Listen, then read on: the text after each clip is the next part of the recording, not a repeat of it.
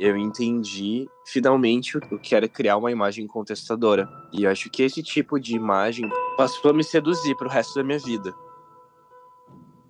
Deixa de frescura, para de desenhar e vai laçar um boi, vai lá pro rodeio. E aí eu ia. Muito triste, eu ia laçar e aprender a fazer essas coisas, pois eu queria estar com as minhas amigas costurando vestido de prenda. Teve um dia. Ai, será que eu conto? Ai, conto.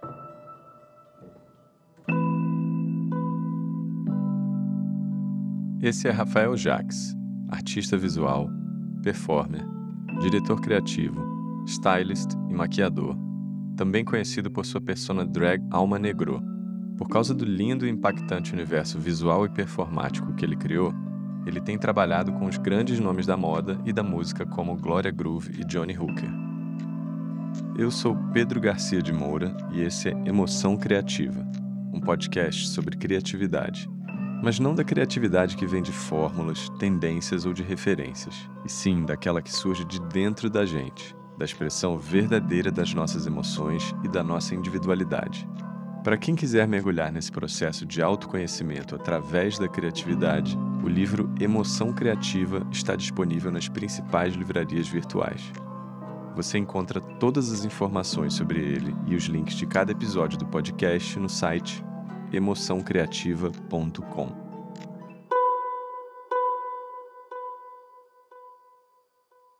Tudo que o Rafael toca e cria parece ser destinado a transcender. Desde suas criações, que parecem redefinir o conceito contemporâneo do que é belo, até a ressignificação dos arquétipos de gênero da nossa sociedade. As reflexões nesse podcast sempre passam pela conexão ou reconexão com a nossa essência algo que o Rafael constantemente se questiona.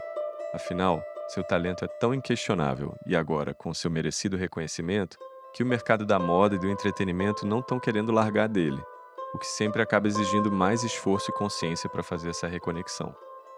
O Rafael tem uma crença que eu também compartilho, que a nossa infância e a origem da nossa expressividade sempre oferecem pistas valiosas. E aqui ele conta sobre as primeiras lembranças da sua vocação se manifestando.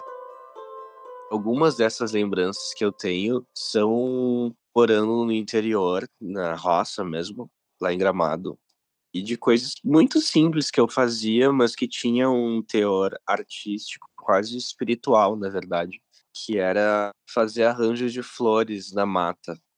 Eu saía andando pelo mato sozinho, fazendo arranjo de flores para dar para as visitas que iam visitar a casa da minha avó, eu morava com a minha avó, para dar para minha avó, e eu tinha uma amizade com cada planta. Eu lembro muito como eu conversava com o pé de laranjeira. que legal. O pé de laranjeira, ela, ela era minha amiga. Eu ficava horas conversando com ela, falava quando eu tava chateado, quando eu tava feliz. Eu ia no milharal e eu fazia os penteados nos cabelos das espigas de milho e eu catava as flores e tinha uma relação muito profunda com o cheiro delas, era uma coisa mística, era como se cada flor fosse uma deusa. Eu acho que eu tinha cinco anos, talvez, e eu lembro disso ter muito presente durante muitos anos da minha vida, por ter sido criado sozinho durante um tempo. E muito natural, sempre fui uma criança muito solitária. Mas, ao mesmo tempo, não me sentia assim, porque ela tinha as amigas da floresta dela. Gente, que interessante, cara. Mas, por exemplo, você tava ali com o pé de laranja, com o milharal, eram seus amigos. E o que, que te levava a pegar esses amigos e levar para as visitas? Você chegava uma hora que você conversava e falava assim: ah, tá bom, já, já conversamos bastante, agora vou te levar ali para uma visita. Como é que era essa transição de amigo para presente? Era um presente. Eu tinha uma paixão por fazer buquês de flor, fazer arranjo. Eu achava muito lindo. Então eu pegava um galinho de cada coisa e esses arranjos era quase como se fosse uma mandinga. Uhum. E aí eu levava assim com uma intenção. Cada vez ele tinha uma forma diferente, era como se fosse um significado e era como se fosse uma mandinga. E é engraçado porque a religião não era presente na minha vida. Quer dizer, era presente porque os meus avós, de onde eu fui criado, eles não eram religiosos, mas eu ia brincar com as crianças crentes. Todo mundo era crente lá onde eu morava. Então eu ia pra escolinha dominical para encontrar as crianças. E eu dava os ramalhetes de flor pros amigos crentes também. Achava muito fofo. Com relação às flores, qual era a sua intenção e o que, que você queria passar? Essa mandinga era para quê? Você já trazia um pouco para consciência na sua cabeça ou você não entendia muito bem o que estava acontecendo? Tinha alguma ideia sim, mas eu era muito bonzinho. Eu sempre pensava em coisas boas. Por exemplo? Algo que faça bem para a pessoa. Eu queria muito que a pessoa, quando pegasse o ramalhete, ficasse feliz, fosse tomada por alguma felicidade, que trouxesse sorte. Era mais essa ideia de amuleto mesmo. No caso da minha avó, era como uma questão de gratidão, porque eu amava muito ela.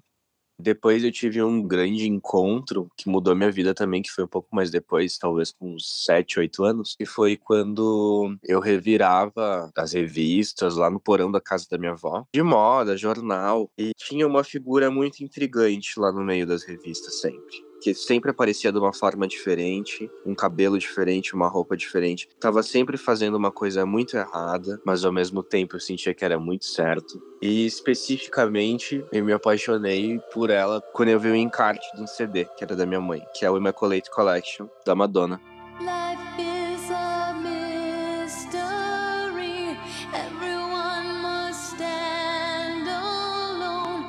E aí tinha uma foto do Herbie Reed, que era a Madonna. Inclusive eu tô olhando para ela agora mesmo. Ela tá enquadrada aqui na frente, na minha sala, aí na minha frente. Com um vestidinho preto, curto, cabelo curto, num banheiro todo preto com mictórios. Ela tá no banheiro masculino, segurando um espelho.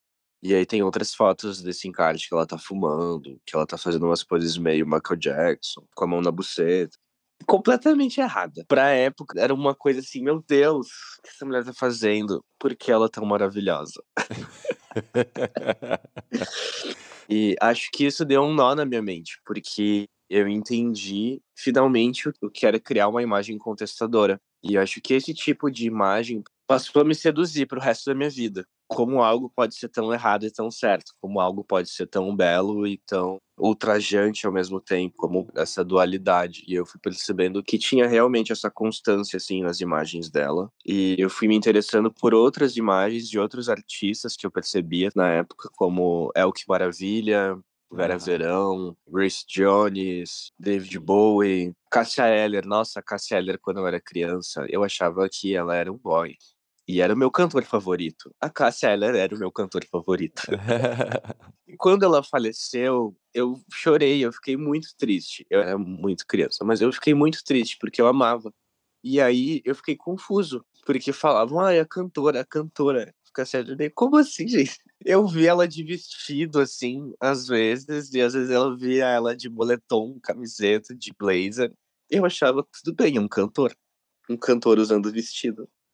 Quando você falou da Madonna, na verdade, eu imaginei você reconhecendo um contraste entre uma coisa que é percebida como errada, mas que é sentida como certa. Sim. Porque o contraste é um conceito artístico. Você exagera ali uma diferença entre duas coisas. E me dá a sensação que você começou a entender esse contraste entre o que aparenta e o que se sente de certo e errado. Você começou a reconhecer esse sentimento como algo muito forte. E é interessante, até porque você trouxe a foto da Madonna nessa pergunta da vocação e junto com essa questão da flor, da mandinga, que é também sobre algo que te fazia sentir bem, né? Só que eu acho que você talvez talvez pode ter começado a sentir que o que te fazia sentir bem não era encarado como o bem de verdade, né? É, realmente. Com o passar do tempo, a gente vai se dando conta que muitas coisas elas não são encaradas como bem não fazem sentido.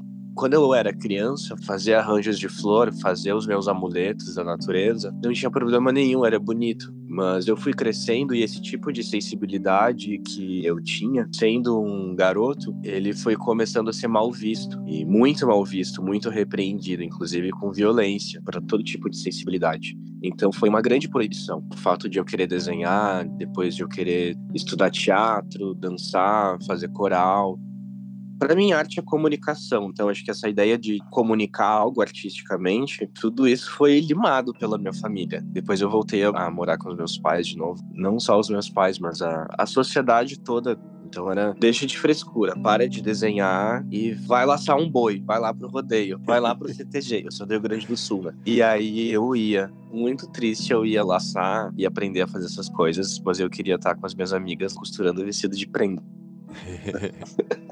Obviamente, o teu trabalho hoje em dia, ele tem uma questão próxima da Madonna, de David Bowie, no sentido de contestar, né? Sim. Não é esteticamente a mesma energia, mas acho que a força motora que esses trabalhos seguem é praticamente a mesma. Eu vou te dar uma flor, mas eu vou te dar uma bomba também. Na verdade, é uma bomba com uma flor dentro, porque eu acho que o que acontece é que o teu instinto criativo é fazer o bem. Só que aí você foi percebendo assim, caraca, nessa sociedade aqui não estão interessados nisso. E o, o, meu eu e o meu fazer o bem são vistos como algo ruim. Porque o que você está fazendo com o seu trabalho é redefinindo o que, que é fazer o bem no sentido de aceitar outras maneiras de existir. Ainda é sobre isso. Só que você pegou uma linguagem que é a maneira que ela precisa se vestir para poder causar uma transformação. Sim, eu acho que é bem, bem por aí mesmo.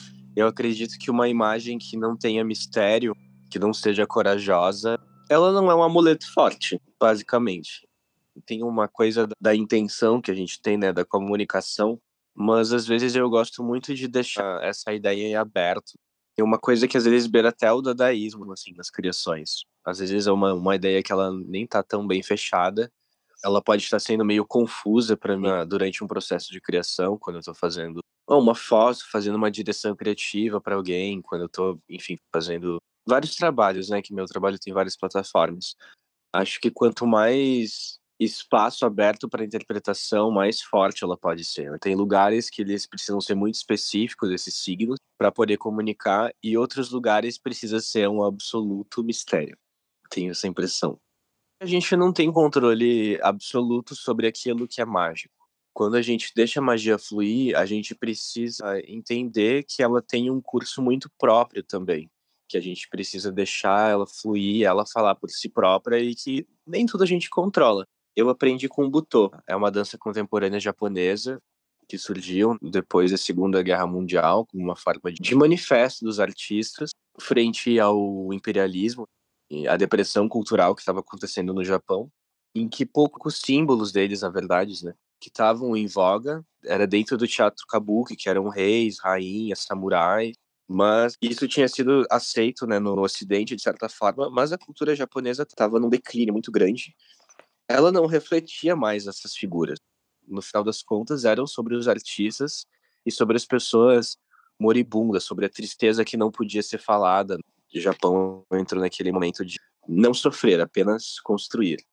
E os artistas do underground, no Butô, eles vieram chorar tudo que precisava ser chorado, precisava externar todos os corpos dilacerados, falar sobre as putas, sobre os drogados, falar sobre os loucos, sobre a galera que realmente não conseguiu seguir em frente e construir, e que às vezes é o que a gente precisa fazer. E desse lugar, que é muito importante, que é do, do chorar e do sofrimento da sombra, acho que nasce uma coisa muito importante e muito genuína, que é o sentir, o não esconder, não vestir essa máscara, né, e não criar esse câncer. E no processo, tanto da dança quanto da pintura, da maquiagem, tudo que eu sinto é que às vezes eu não tô pintando, eu não tô fazendo algo pensando nessa imagem final. A maior parte das vezes eu nem tô pensando num fazer profissional deixando as cores fluírem, deixando a dança fluir. Então não é sobre dançar, é sobre deixar ser dançado por determinado sentimento, por determinada mensagem. Não é sobre pintar ou maquiar, é sobre deixar determinado sentimento fluir no rosto e no corpo e ver o que acontece. É um processo muito orgânico. E acho que a magia ela tá aí no mistério, sempre o mistério. Qual foi a primeira vez que a sua cabeça explodiu com alguma obra, de qualquer tipo? Livro, música, filme? A Madonna foi um divisor de águas.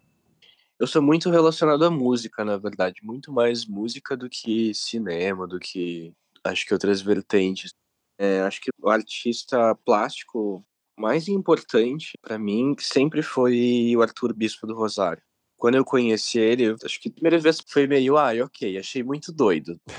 Quando eu tinha, sei lá, 11, 12 anos, eu fui numa exposição dele, guiada né, pela escola, e foi uma coisa que me chamou muita atenção, porque era muito lindo, mas eu não entendia muito o discurso, assim, que falavam sobre ele. Tá, mas ele é artista, teoricamente as obras valem milhões, mas ele viveu na miséria e ele teve uma vida que foi praticamente muito privada, passou por muito sofrimento e demorou assim para mim entender a qualidade e como era precioso o trabalho dele, não como obra de arte, mas como uma mandinga.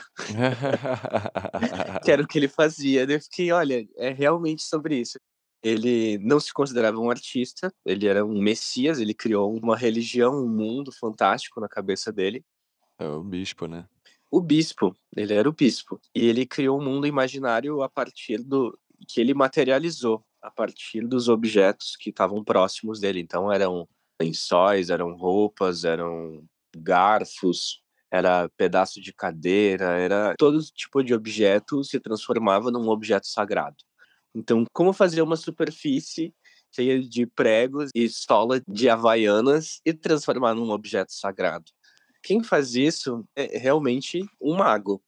E aí você olhar para aquilo e perceber, meu Deus, isso é um objeto sagrado. Você olhar para os barcos, foi um choque muito grande. Um pouco depois eu passei a pesquisar mais sobre ele e fiquei bem fissurado assim nessa poética dele. Depois tive contato com o Leonilson também, que foi muito forte para mim. Mas o bispo para mim é desde criança. Me identifiquei muito. Toda essa coisa da loucura e que depois também me, me fez ter contato com a Anísia da Silveira, e qual foi mais próximo de você ter construído algo sagrado? Eu acho que toda vez que eu faço algo que eu coloco essa intenção é um pouco sagrado, porque acho que não tem tanto a ver com a obra em si, mas acho que com o fazer artístico, com a manufatura mesmo, porque cozinhar pode ser algo sagrado. É, quando chega uma modelo e eu preciso produzir ela, eu acho que quando eu começo limpando a pele dela, e fazendo uma massagem com óleo, eu já tô fazendo uma mandinga, já é sagrado. Então, se a maquiagem dela for no make-up, já é sagrado. Em determinado momento já tem uma coisa espiritual ali. E qual você acha que seria o objetivo de algo sagrado? Eu acho que é justamente a gente poder descobrir novas potências na gente mesmo e no mundo. É a gente poder olhar para o mundo com novas lentes, que podem ser boas ou não para a gente. Cada dia que a gente acorda, a gente pode evocar uma força, evocar uma ideia, evocar um sentimento. Isso às vezes pode se dar pela espiritualidade, pode se dar por um desejo, pode se dar por um fazer artístico. E, e fazer isso nos dias de hoje, para mim, parece uma coisa muito necessária, principalmente porque é sobre imaginação. A gente precisa de imaginação para acreditar. E a gente não é estimulado a imaginar mais. A gente é estimulado a seguir. Para acreditar no quê? Nesse sentido, para mim é mais sobre você criar suas próprias divindades e aspirações. E acho que a espiritualidade é mais sobre uma busca do que você aceitar algo que já existe, diferente das instituições, das religiões, desses, desses dogmas é uma coisa cada vez mais frequente, né, na verdade, né, de você juntar alguns conhecimentos e criar a própria espiritualidade. Eu compararia, por exemplo, o teu trabalho com o do bispo, no sentido de que são fazedores de artefatos e de rituais, desde os arranjos que você fazia. Então, para mim, você eh, já era um bispinho ali na, na floresta de Gramado. O bispo ele era uma arte mais naif, que o mercado, e até pelo fato dele ser um, um, um, artista preto e questões de saúde mental, ele era excluído já quase que por natureza, e depois o, o mercado foi se curvando e valorizando ele, e muito mais postumamente. Mas no teu caso, você domina uma linguagem que, pelo contrário, é super valorizada pelo mercado. Mas, no fundo, é uma pessoa que está ali sacralizando e ritualizando absolutamente tudo que faz. E aí, suponhamos que o bispo, o, o objetivo dele era da libertação da alma, é transcendência, alguma coisa. E que no teu caso, a tua, digamos assim, teu evangelho estimula que a salvação venha através da criação da própria relação com a espiritualidade. É mais a relação que a pessoa que está vendo vai ter com essa imagem ou com essa performance. E não é uma responsabilidade minha. e realmente, né, o bispo tinha essa questão de que ele não tinha repertório. As obras dele eram para ele mesmo. Não tinha outro sentido. Era uma coisa que era para ele mesmo, esse mundo que ele criava. Eu crio as minhas coisas, eu tenho momentos que tem trabalhos que são totalmente autorais, que são meus, eu crio para mim mesmo. Mas a maior parte dos trabalhos que eu tenho feito hoje em dia são trabalhos que demandam equipes, que são para outras pessoas. Quando se trata de moda, quando se trata de, sei lá, capa de um disco, tem essa ideia ainda que permanece da mandinga, do ritual, mas elas precisam estar tá extremamente conectadas com essa pessoa ou com, com esse grupo de pessoas que está criando. Então aí é um pouco mais complexo e tem um diálogo com a publicidade, porque a moda nada mais é do que publicidade, só que de uma forma mais criativa. De que forma que eu vou criar desejo sobre algo? Na moda eu consigo direcionar essa maneira de criar desejo, de fazer propaganda sobre uma roupa, um lifestyle, alguma coisa, de uma forma menos quadrada, menos imbecil que realmente é o mercado. Por mais que meu trabalho tenha uma coisa da beleza que eu procuro bastante, tem algo que é bastante aceitável por causa da beleza e dessa coisa meio estranha, ela tá longe de ser comercial ainda. Acho que tem lugares que meu trabalho acessa que até são bastante comerciais, mas é esse diálogo, esse eterno diálogo.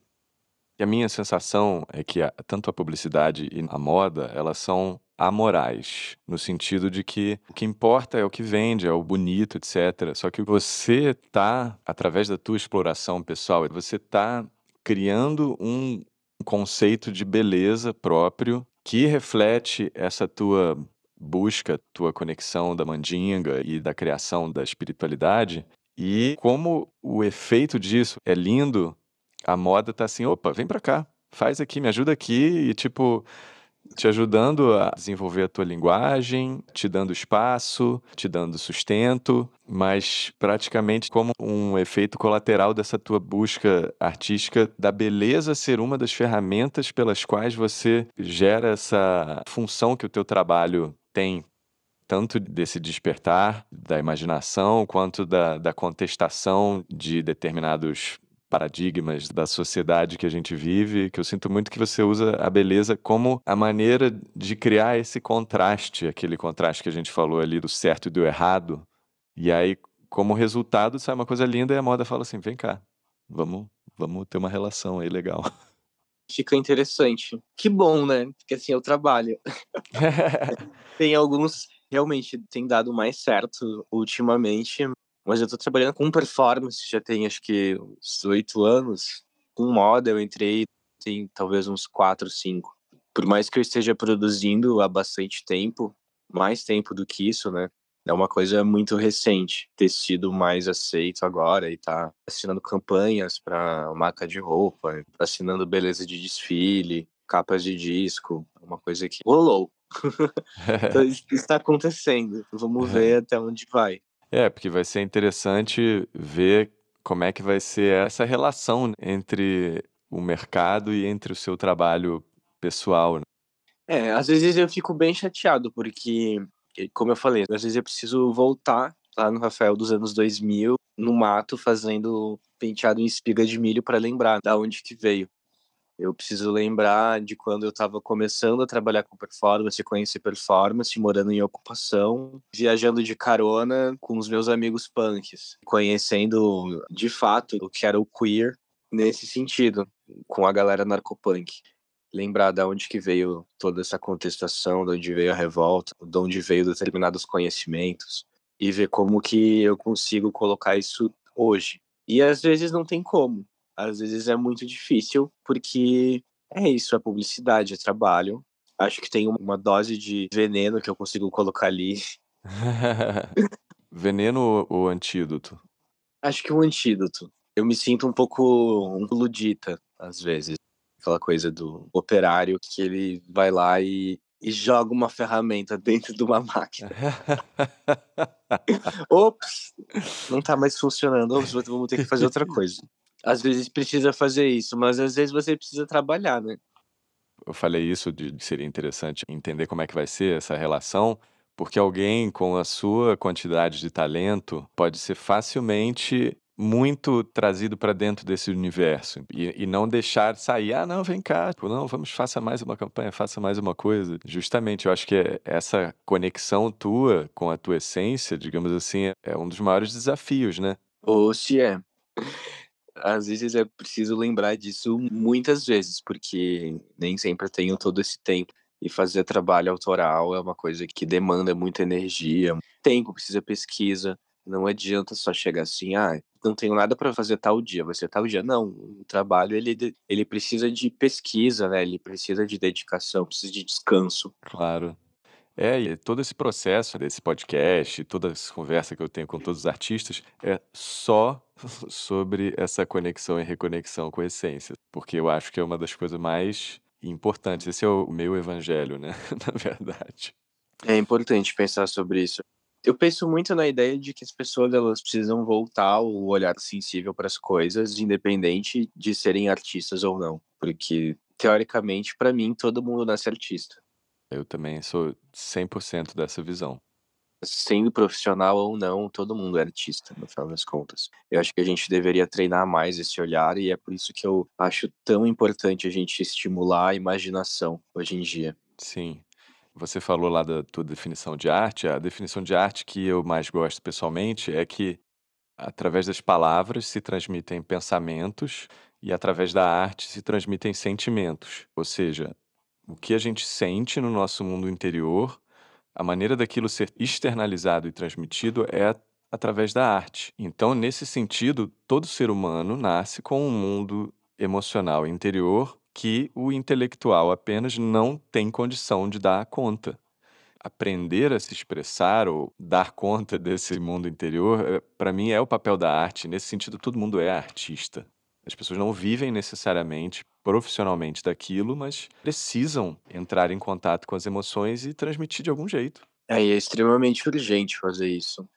Acho que a gente está cada vez mais condicionado a viver como máquina, corpo que, que reproduz e que acaba comprando as mesmas identidades. Se fala tanto em liberdade, mas ao mesmo tempo parece que tem uma gama assim muito específica de pessoas que você precisa comprar para ser.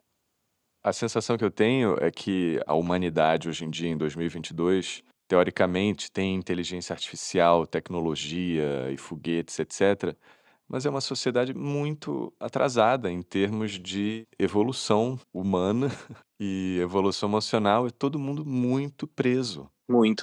Só a gente olhar a desgraça que foram as nossas eleições de agora.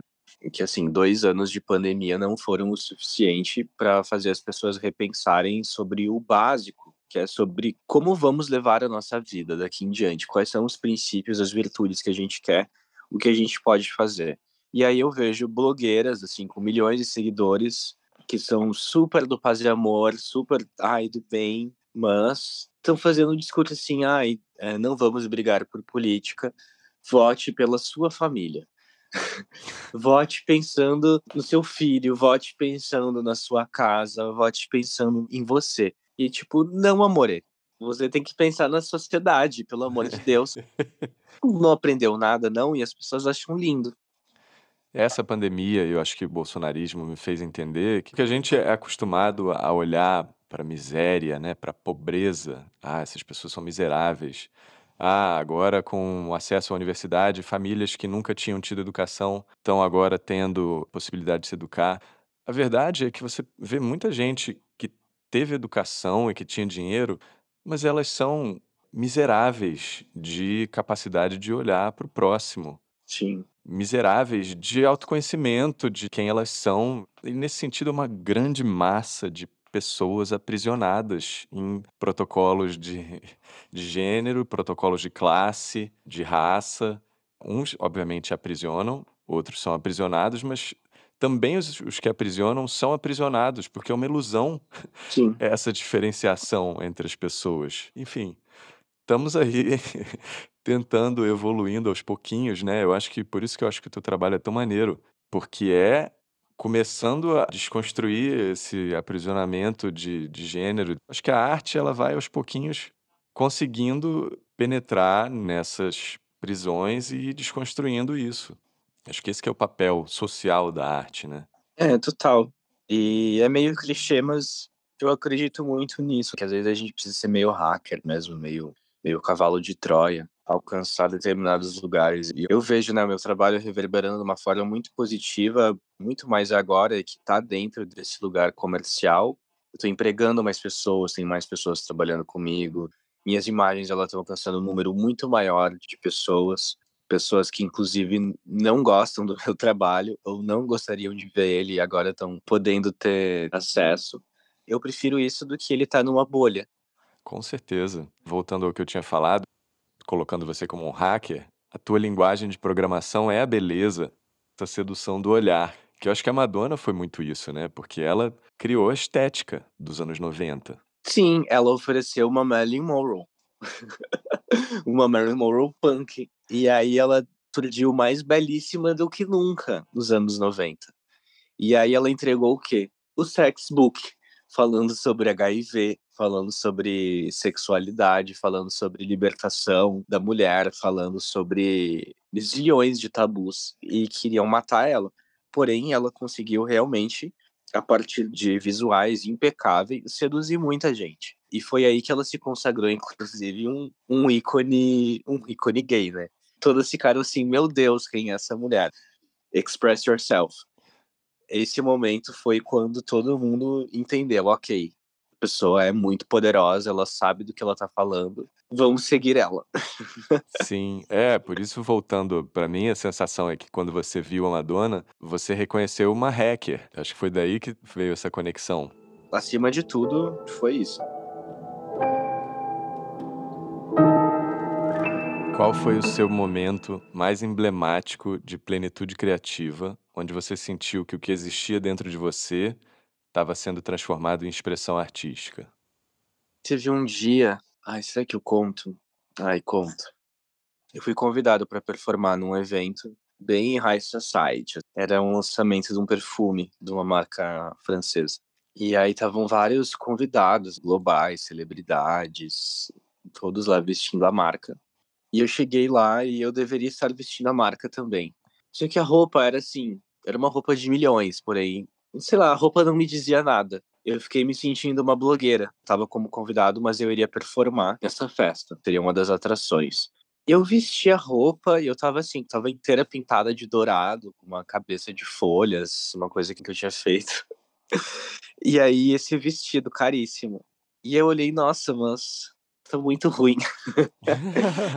eu voltei, e aí, assim, as pessoas estavam assim, aí olhando, tipo, ah, é ok, uma pessoa estranha, que veio pintada de dourado. Aí eu subi, fui para os camarins e eu comecei a catar todos os sacos de, de lixo possíveis, e eu enchi eles de ar, e aí eu comecei a amassar eles e fiz um vestido gigantesco. E aí, assim, tipo, sei lá, uns 20 minutos, 15 minutos, eu fiz um vestido, porque já tava na minha hora de descer para performar. Beleza, aí eu fui descendo as escadas, todo mundo ao mesmo tempo olhou para mim.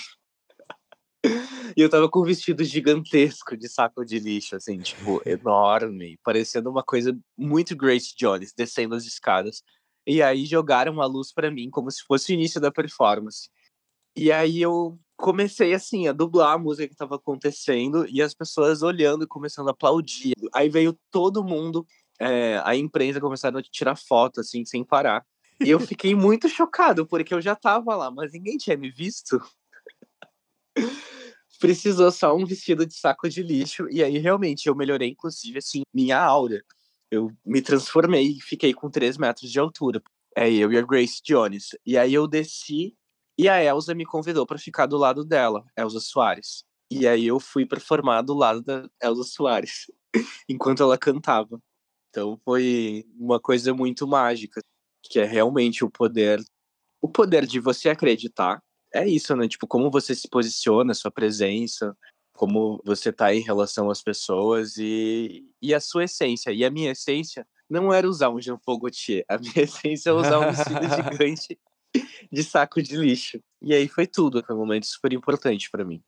A minha sensação é que esse episódio, até conectando com as tuas reflexões sobre a tua essência, ele fala sobre o seu brilho, sobre o teu corpo brilhar. Porque o que é a Madonna também? Porque eu acho que você e a moda coloca num lugar mais de criador por causa do teu talento, mas o que eu tô achando interessante é que a tua presença é que trouxe o teu momento mais emblemático. A tua presença, obviamente, conectada com a tua criação. Porque quando você fala de Madonna, até quando você fala de Bjork, que eu acho que é alguém que você menciona bastante no, no, nos entrevistas, existe uma mudança de chave e, obviamente, você faz isso em performance também. Refletindo sobre aquela tua pergunta de como se conectar com o menino da floresta e das mandingas, eu diria que o permitindo que ele brilhe, que ele seja o presente para as pessoas, para mim parece ser a maneira de se conectar com essa essência a partir dessa resposta, obviamente, né? É, faz muito sentido, sim. Depois que eu descobri a performance, que eu mudei essa plataforma de trabalho, porque antes vinha muito da ilustração, ainda é artes visuais, mas começou com um estudo de desenho de pintura. E depois que foi para o corpo, foi exatamente isso que eu senti. Por que fazer uma obra se eu posso ser uma obra, pensando também no bispo? Se eu posso fazer essa divindade, se eu posso carregar uma divindade em mim. E aí eu tenho a sensação o tempo todo, cada vez mais isso se concretiza, de que eu evoco as minhas ciganas, de que eu evoco várias energias e elas se fazem extremamente presentes em mim. Acho que uma das minhas performances mais emblemáticas, inclusive, foi recentemente, em que eu estava extremamente esgotado, assim, eu estava vindo de duas diárias de trabalho, de filmagem, muito pesadas, muito cansativas, e eu tinha que performar na Mamba Negra. E aí eu estava 24 horas sem dormir, e eu tava, meu Deus, eu não posso cancelar. Quer dizer, na verdade eu poderia, mas eu não queria porque a Mamba Negra é um dos lugares que eu mais amo, assim, na minha vida. É uma festa que eu amo de paixão, um lugar onde eu sinto uma liberdade muito grande, eu me sinto acolhido, me sinto em casa. É um lugar que eu não tô eu não tô prestando um serviço. Eu não me sinto prestando um serviço, mas somente me comunicando com o público. Uhum. Interagindo, tendo uma troca com o público. E com quem tá trocando comigo. E aí, eu tava assim, muito cansado. Eu cheguei em casa, eu peguei uns, uns tecidos vermelhos e pensei, ai, não. Esse final de semana eu sou muito pombagira. E eu tava vindo de uma. Eu tava vindo de uma, de uma sequência de trabalhos muito bem sucedidos. Tinha recém ganhado um prêmio. E várias coisas que eram muito relacionadas ao feminino e essa figura da pombagira. E eu estava acordado, não sei como. Então foi isso. Eu tomei um energético. me alimentei, peguei um lookinho em casa, peguei uns tecidos vermelhos, que aí eu cortei na hora. E aí peguei dois leques que eu tinha usado num trabalho com a Luísa e os Alquimistas, que era bem inspirado na cultura cigana. E aí eu fiquei pensando como seria dançar com esses leques, o que eles evocam. E aí eu fiquei pensando muito nessa coisa da ritualidade, né, e, e do, dos movimentos o que o leque é? O leque é um instrumento, ele faz som, ele, ele traz vento, conforto. Ele também tem uma coisa. Lembrando das geixas, assim, a forma como elas usavam os leques. Tinha uma coisa muito da beleza, da delicadeza. Então, ok, nunca peguei um leque na minha vida, vou pegar esse leque hoje. E eu dancei como se fosse, assim, uma dançarina de leque. na festa. E eu tirei energia não sei da onde. Eu fiquei de duas da manhã até as quatro, cinco no palco, como se fosse uma Florence possuída. A Florence dançando com os leques e o povo assim, o povo muito doido na frente. Foi isso, assim, foi um momento muito incrível. Depois teve uma repercussão muito boa. Todo mundo veio falar: Nossa, você estava muito incrível na Mamba. Foi muito incrível. Adorei dançar, acompanhar você a história que você estava contando com os tecidos. E eu fiquei, olha, realmente fez muita diferença evocar minhas pombinhas, evocar as, a cigana dela. Total, né? Porque eu acho que se a gente está falando desse arquétipo sagrado, tem o ritual mesmo, né? Não tem como só produzir a liturgia e não ir ali para o púlpito, né? Sim. É, a imaginação é extremamente importante. É que nem nem você pega uma criança que tá vestida, sei lá, de Homem-Aranha, de Mulher Maravilha.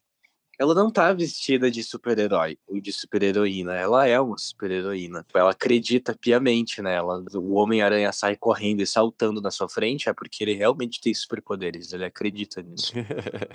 não é mais uma criança, é um super-herói. Que maneiro. Se permitir brilhar é uma coisa tão transformadora, né? Demais.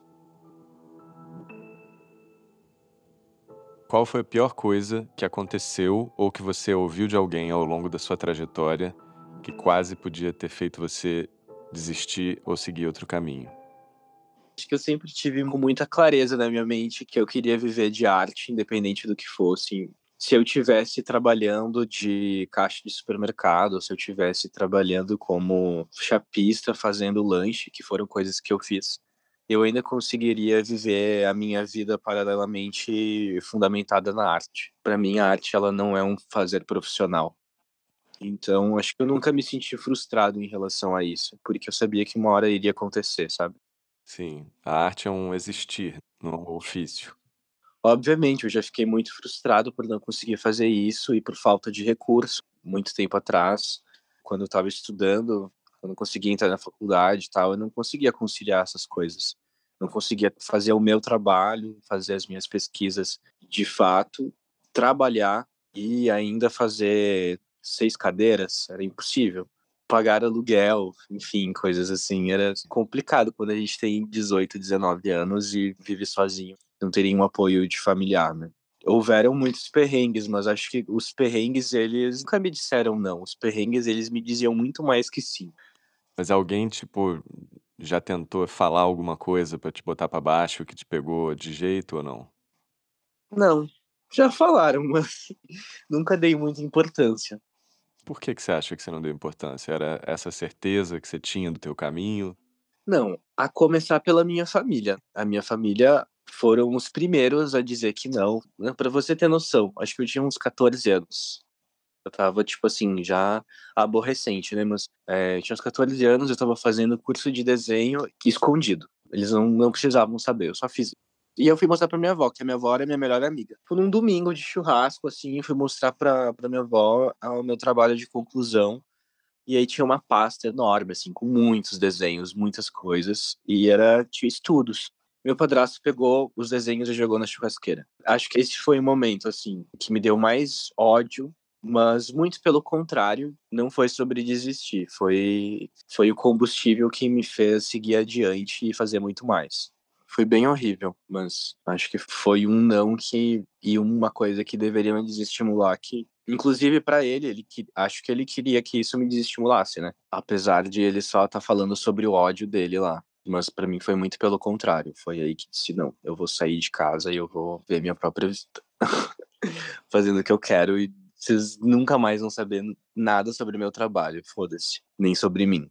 E foi meio que aconteceu. Assim, hoje eu falo só com a minha mãe. A minha avó, ela já partiu, né? Então, com ela eu converso só em sonhos. E qual foi a coisa mais importante que você já ouviu de alguém que, pelo contrário, te ajudou no momento de dificuldade? Foi quando uma entidade estava conversando comigo. E foi minha primeira conexão com a Umbanda mais forte. Assim, como eu falei, eu não, não tenho religião nem nada, né? mas flerto com alguns desses lugares. E a Umbanda, para mim, é bem especial, em específico com o povo da rua.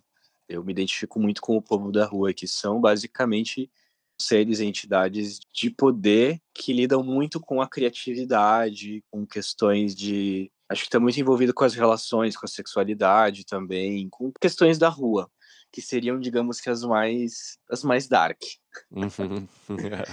e aí um baiano falou para mim, eu tava, era um dia que eu realmente eu tava muito mal, fisicamente doente, tava desestimulado, tava super deprimido, tava numa depressão muito profunda, num lugar da vida assim muito nihilista, muito tudo vai dar errado, todo mundo vai morrer e não tem porquê. Nada tem um porquê lugar extremamente niilista. E aí o baiano falou para mim que você é o que você faz e você faz beleza. A sua mediunidade, a sua criatividade e as suas mãos elas trazem cura, não importa o que você faz. E ele falou, não esqueça, tipo, você é o que você faz. E aí isso foi uma um ponto assim a esclarecer. Então, quem quem estiver ouvindo que acredite ou não, acho que não me importa muito, mas a mensagem acho que é, ela é bem potente. De qualquer forma, sabe? Poderia ter sido qualquer outra pessoa me falando. Acho que faria muito sentido. Você é o que você faz. É, poderia ser qualquer pessoa, mas não foi, né? Não foi, foi baiano. Foi uma entidade. E isso mudou mudou muito minha perspectiva a partir daí e mudou a minha saúde, assim, física, mental e espiritual. Ter mais consciência disso, porque antes eu já sabia do meu trabalho, mas acho que era uma coisa meio sensorial e meio tipo, ah, eu acho que eu faço as coisas porque eu quero colocar uma intenção, mas não aprofundava muito. Hoje em dia eu, eu tenho muita noção disso, a importância que as coisas têm. Engraçado, porque assim, eu particularmente eu não conectava muito com a parte das cerimônias, dos evangelhos tal, mas eu ia. Mas toda vez que eu converso com uma, com uma entidade do povo da rua, sim, é conversar com alguém de mil anos, mas parece que é, sei lá, um amigo de bar. Uma pessoa muito, com, com muita sabedoria e um amigo, assim, de muito tempo, uma pessoa com muita sabedoria. E é sempre algo ai, muito profundo que acontece. Sempre algo muito profundo para ouvir. Que conselho você daria para você quando você estivesse começando, não em termos de carreira, mas em termos de busca expressiva, né? Ou seja, que, que você aprendeu ao longo dos anos sobre como acessar criativamente o teu material interno? Ah, acho que é menos preocupação com essa imagem final, menos preocupação e mais atenção no processo valorizar mais o processo. Eu me dei conta, por exemplo, que eu tenho várias obras aqui em casa, pinturas que não estão acabadas. E eu decidi que elas vão ficar assim, porque elas são assim. e eu lembro que na época, uns anos atrás, quando eu pintava muito, produzia, às vezes me davam uns bloqueios criativos e eu não conseguia resolver essas, essas pinturas, resolver essa composição. Para mim era muito difícil e eu abandonava elas e ficava frustrado. Hoje eu entendo que não, que elas são assim. então, tem pinturas que, que elas não são inacabadas, elas são num eterno processo e elas dizem o máximo delas em determinado ponto, determinado estágio. Se eu fosse terminar, de fato, aquilo que esteticamente se diria ah, terminado, talvez elas percam a força para sempre. Quem acompanha o podcast ou já leu o livro Emoção Criativa Sabe que uma das perguntas que eu considero mais reveladoras sobre a nossa essência é qual filme que a gente mais chorou na vida. No caso do Rafael, a resposta dele estava bem em sintonia com tudo que a gente tinha falado. Engraçado, a gente tá falando de coisas que, como é a primeira vez, eles fazem muito tempo, né? Acho que Priscila, Rainha do Deserto, é muito emblemático. Você chorou muito? Eu chorei muito. Eu tava assistindo com a minha mãe.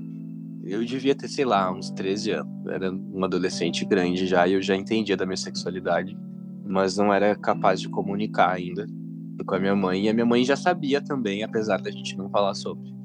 Mas ela meio que dava a entender que tudo bem. E aí, quando a gente tava assistindo, a gente tava assim, ah! tipo, morrendo de chorar.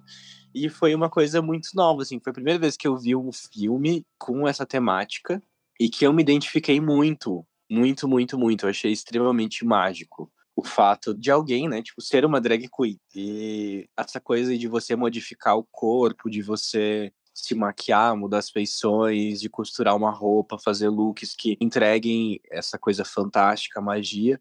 E, além de tudo, falam da vida dessas drags, né, dessa caravana de drags, com um olhar muito sensível para a vida pessoal delas, né? De quem elas são, de fato, os problemas que elas enfrentam, a violência. Tem um menino lá, inclusive, que tem um filho, a outra que é mais velha, já tem outras questões com idade. É um filme muito profundo e que, e que acho que moldou meu caráter, assim, de certa forma. Nessa conversa com Rafael, a gente viu como seu fazer artístico é sagrado e sempre esteve carregado de intenção, magia e mistério. Vimos como logo cedo, ao perceber que o que ele sentia e entendia como certo não era visto da mesma maneira pelo seu entorno, a arte começou logo a mostrar que existia um espaço de transgressão e que a beleza parecia ser o jeito de amalgamar essas sensações contrastantes.